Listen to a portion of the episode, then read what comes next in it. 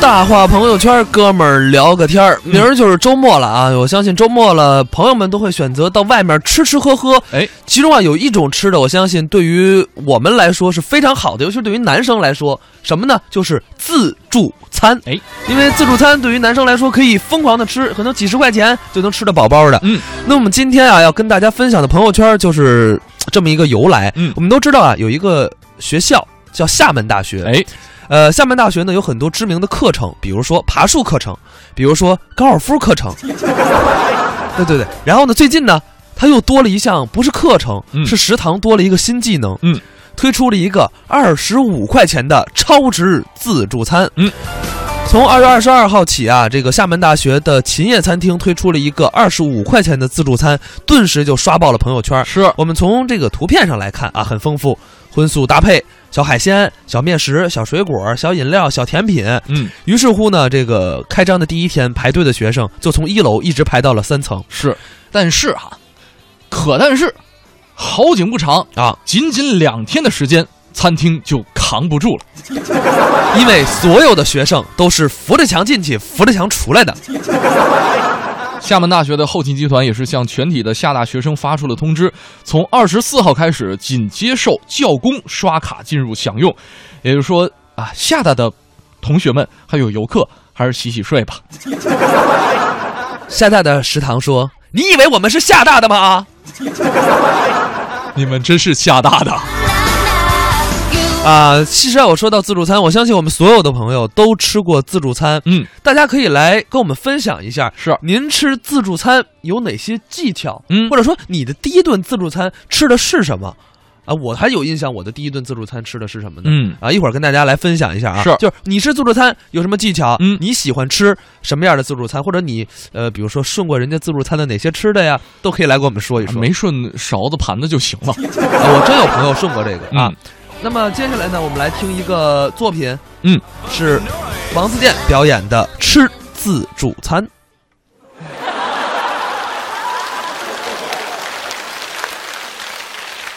相对来讲，现在的这种压力大，还会导致很多青年人产生一些病变，啊，比如说王建国排遣压力的方法就只有一个，是的，就是吃。每次我们录完影都会带他出去大吃一顿，知道吧？王建国吃东西，那是怎么一个形容？他能用烙饼卷着窝头，卷着贴饼子，这算一套。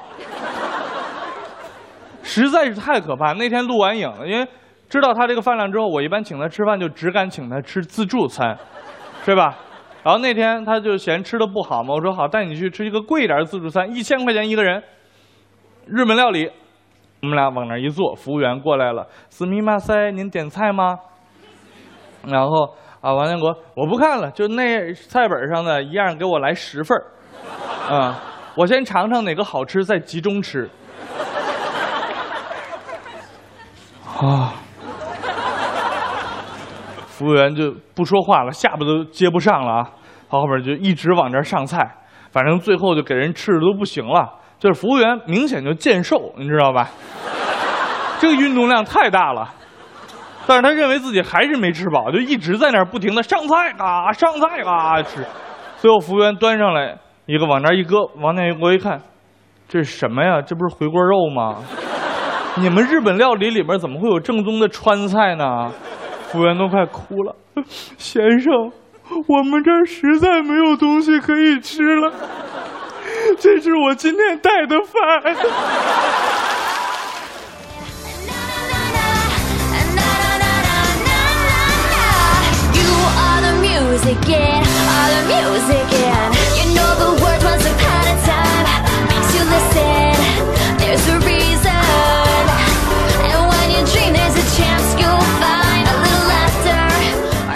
哎，我们来看一下大家的留言，说说什么都有啊。哎，有人说了，说嗯吴一物说了，说你们刚才说那个只对教职工开放，嗯我看这回能撑几天，哎，拭目以待。是还好学，老师毕竟人数少，对，老师吃太多了吧？呃呃，，讲课他他就困。同学们，同同同同，对，所以为什么我们下午节目组他不敢多吃中午饭呢？嗯我们上午节目组他敢吃中午饭。上午节目组不敢吃早饭。哎，反正早饭也吃不了多少。哎，说到自助餐，嗯，你第一次吃自助餐是什么时候？呃，上上上中学的时候，上中学呃还是在老家呢。呃，啊然后当时也是一个烤肉，嗯，呃，然后反正 真的是扶着墙出来的。啊。呃，当时不是扶，就是当时胃口还很大，啊啊，就是长身体就不需要扶着墙进去。对，不需要扶着墙进去，也可以扶着墙出来。我第一次吃是在北京的亚运村，嗯哼，有一家现在已经没有了，所以我敢说哈，啊，叫元太祖，嗯。啊、是一家内蒙古的自助烤肉。嗯，啊，就是它不是跟现在的烤肉似的，它是一个嗯。大的一个铁铁铁质子，然后啊呢，由厨子给你烤，就有点像炒烤肉那样哈然后呢，当然人家还有海鲜什么盘，但是我都不爱吃，我只嗯吃肉。嗯，然后所以特别亏得慌那时候。就我一个小孩儿交一个全价，嗯然后呢，呃，还 然后你想想交全价，然后只吃肉，不吃海鲜我我安慰你一下，你就不觉得亏了哈。啊。内蒙古自助烤肉，你吃海鲜，你觉得你吃了海鲜，我觉得才叫亏呢。说的也是啊，海军司令说了哈，你看这这名啊，蒙古国海军司令。嗯内蒙烤肉吃海鲜啊，他说了，我从来不吃自助餐，因为嗯。吃不回来，吃两口就饱了。嗯。第一次吃自助餐呢是去某伦哥，嗯，然后呢，我同学连吃带拿的、啊。酸奶、啊。刀叉，他说你不拿那点儿吧，你都吃不回来。啊。我跟你讲，这个小时候，我觉得咱们如果干过这些事儿、嗯 o k 嗯。现在这个小时候不懂事儿嘛，啊，大了，这咱还是别干这些事儿。是，咱是吃的，不是去买的。但是哈，我真有一个。呃，感觉至至少是我个人的感觉，啊越来越不想去吃自助餐了，因为这种吃饭的方式吧，不太健康。就是往撑了吃，往撑了吃，就是你不往撑了吃吧，总觉得赔得慌，总觉得亏得慌。呃，我现在真没有这样的想法啊吃饱了就 OK 了。OK 了是吧？我经常被人批判去啊吃自助餐吃薯条，啊，差不多啊，对就我点烤肉，比如去哪儿，我先来份薯条，来份土豆泥。啊，我妈说你是吃什么呢？然后去自助自助餐啊，跟大家推荐几个这个、也算是原则吗？还是什么？跟大家说啊，有几个原则。嗯一最重要的就是我认为最重要的，嗯少喝水，啊，尤其是少喝碳酸饮料，对胀肚。啊，能不喝啤酒别喝啤酒。嗯啊为什么呢？啤酒大家都知道有饱腹感，然后我然后能不吃主食别吃主食，嗯地瓜、玉米尽量别吃。嗯啊，这这些都是有饱腹感的，嗯啊，这是吃自助餐我个人总结的一些小技巧。当然呢，这个除了我个人总结的，也有网上很多人总结了一番小技巧。嗯接下来呢，我们就来听一听吃自助餐的小技巧。一个重要的战场，那就是自助餐。如何能够多吃、吃好、吃够本儿，那必须是有勇有谋、有技巧啊！你说这个并不是说天生能吃多少啊，其实是有技巧的。最近有位高手就上传了一项独门绝技，只要七步哈、就能够吃垮自助餐厅啊！今天我们一起来膜拜一下哈、来看第一步吃水果，先来开胃哈、第二步吃海鲜，特别是生鱼片儿不然怎么把成本吃回来呢？第三步要吃螃蟹呀、龙虾这些贵重的海鲜，吃到这儿成本呢基本就收回来了。下面呢吃的就是赚的了啊！第四步吃各种各样的肉类，接下来休息一下肠胃啊，来点沙拉，最后是主食和甜品啊，要注意顺序，千万不能打乱啊！吃的过程当中一定要谨记。不能喝饮料，更不能喝碳酸饮料，因为那个会胀肚子嘛哈。现在还真的有人按照秘籍去尝试了，据说大获全胜啊。不过医生却认为这么吃可能会伤身体，吃太多肉食了会增加肠胃的负担哈。建议大家量力而行。我觉得吃饭嘛，最重要的是要吃开心，干嘛搞得跟打仗一样，非得是啊扶着墙进去再扶着墙出来？有一个重要的战场。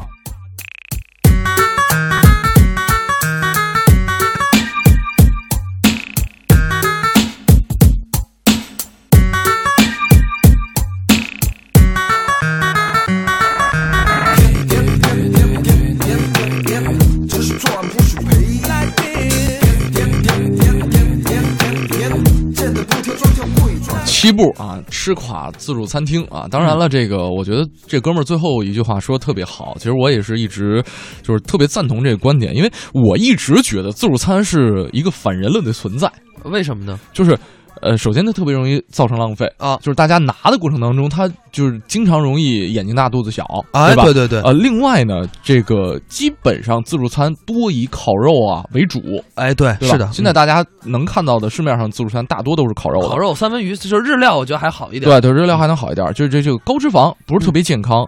另外就是各种食物你混搭在一块儿，混合在一块儿，彼此之间也特别不容易消化，嗯，对吧？呃，再加上冷饮、热饮，呃，什么米汤汤，对，尤其是很多人啊嗯，就为了嗯。能吃回来，嗯。就去。那个就在最后，嗯。会吃几个冰淇淋球。啊。我们不说哪个品牌了啊啊，反正那球挺贵的，二十多块钱一个。嗯。就说，哎，你看我吃的七八个，嗯。我不就回来了吗？啊但是你要想到，你又吃海鲜，哎。又吃烤肉，你嗯。甚至还得喝汤，是。这些东西都搅和在胃里，嗯，你真的能舒服得了吗？是，这就是我一直觉得自助餐是反人类的存在。我就那一次扶着墙出来之后，我就觉得特难受，然后以后吃的就少了呃，我是从来没有这样的情啊况，哈。就是我一直就属于那种，就是比如说去吃一个饭，我就认为自助餐它就是一顿普普通通的饭，哎，就是你甭管多少钱，无非就是它、呃价格贵一点儿，嗯啊高档一点儿，嗯也就是这么一点差别了。是。很多理由，别再看了，过个去上菜吧。来看一看啊，这个萌萌说了，说上周呢跟闺蜜出去吃饭，她呢就是想吃自助了，我一一盆冷水我就泼了下去了，盯着她的腿说：“嗯，你的腿又粗了好多呀。”然后我们俩就吃了日料，才上了两个菜，她就告诉我饱了啊。我觉得人家啊是这样，你闺蜜啊，人家是想吃自助，嗯。不代表说我要吃那么多对，啊。有可能就是喜欢某家自助餐厅的某一道菜哎，真有可能，我一朋友就爱吃那个自助餐厅里的鹅肝，啊哈。人那鹅肝人就给一份儿啊，剩下的呢，那就不好说了。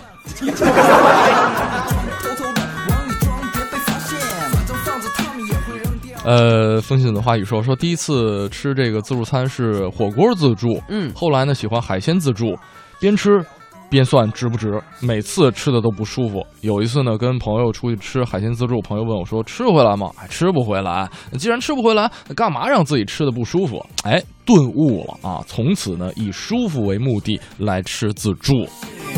发现老板的眼神危险，危险。这是赚不是赔。见的不挑专挑贵，专挑贵的。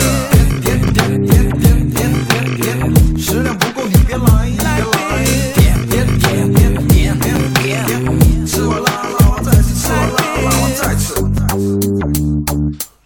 刚才我们也听到这首歌里唱的了啊，嗯这个只吃贵的不吃对的，这是一个吃自助餐，我觉得一个大忌。哎，嗯，我觉得吃的自己喜欢吃的就 OK 了。哎，你像啊我，我就爱吃薯条，你说你碰着吃海鲜过敏，非得去吃大龙虾 你像我还就真不爱吃海呃海鲜呃，啊你就鲍鱼什么的我都不爱吃。吃完之后嘴肿的跟香肠似的，干嘛呢？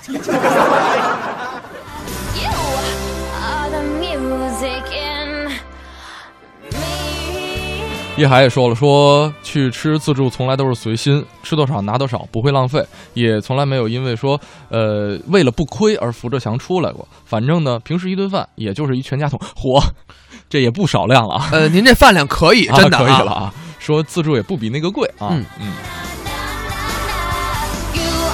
其实啊，说到自助餐，我相信其实它是一个舶来品，或者是一个什么样的对一个一种吃食。就是外来引进的一种全新的经营方式。啊哎这样可能刚开始兴起的时候是引发了很多人的一个关注，对大家逐渐熟悉、逐渐这个习惯了之后，也就没有像以前那么的趋之若鹜了。嗯，我们接下来呢就来听一个冷知识啊，嗯讲的就是自助餐，我们也不能光吃，稍微的长点知识。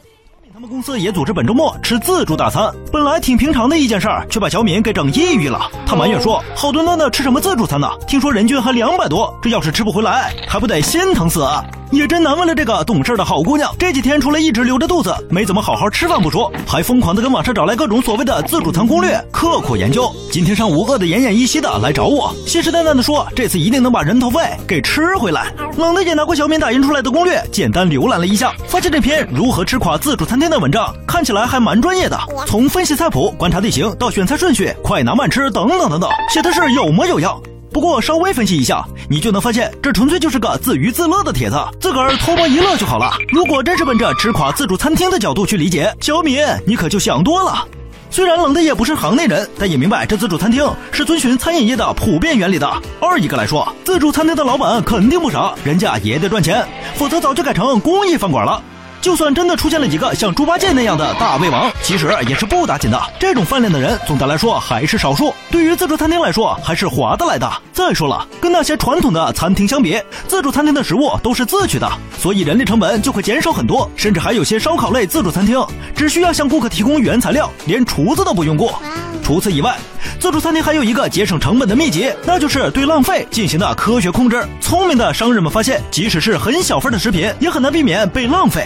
有研究数据显示，通常被浪费的部分会占到整个食物的百分之五至百分之二十五。所以，餐厅老板都会对食物浪费情况进行数据收集、科学分析之后，就会知道顾客最喜欢吃哪些食物和大概会吃掉的分量。美国的一家自助餐厅就是利用这种方法，把之前在餐厅中推出过的一种大份鸡肉馅饼换成了一份份的小馅饼，既避免了浪费，又节省了成本。不过，像小敏这样的吃货，热捧吃垮自助餐厅攻略，甚至宁可饿自己三天，也要亲自去实践，也是可以理解的。因为这或许正符合自助餐被发明出来的本意。如果往回追溯，我们发现自助餐的历史已有一千多年了，而它的诞生与海盗是密不可分的。在八到十一世纪的斯堪的纳维亚半岛附近盛产海盗，当时这个职业可比现在的小白领幸福多了。就拿年会聚餐来说吧，小白领们是一年一次的聚会，一年一次的抽奖，可人家海盗头头只要干成一票，就会大宴群盗。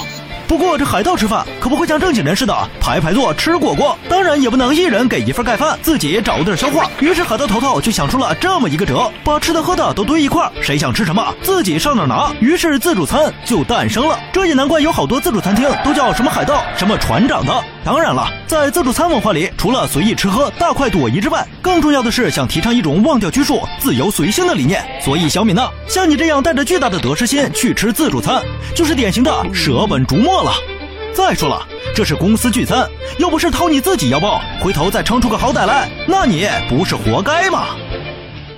综艺对对碰，综艺对对碰，综艺对对碰，触动你笑的神经，神经经。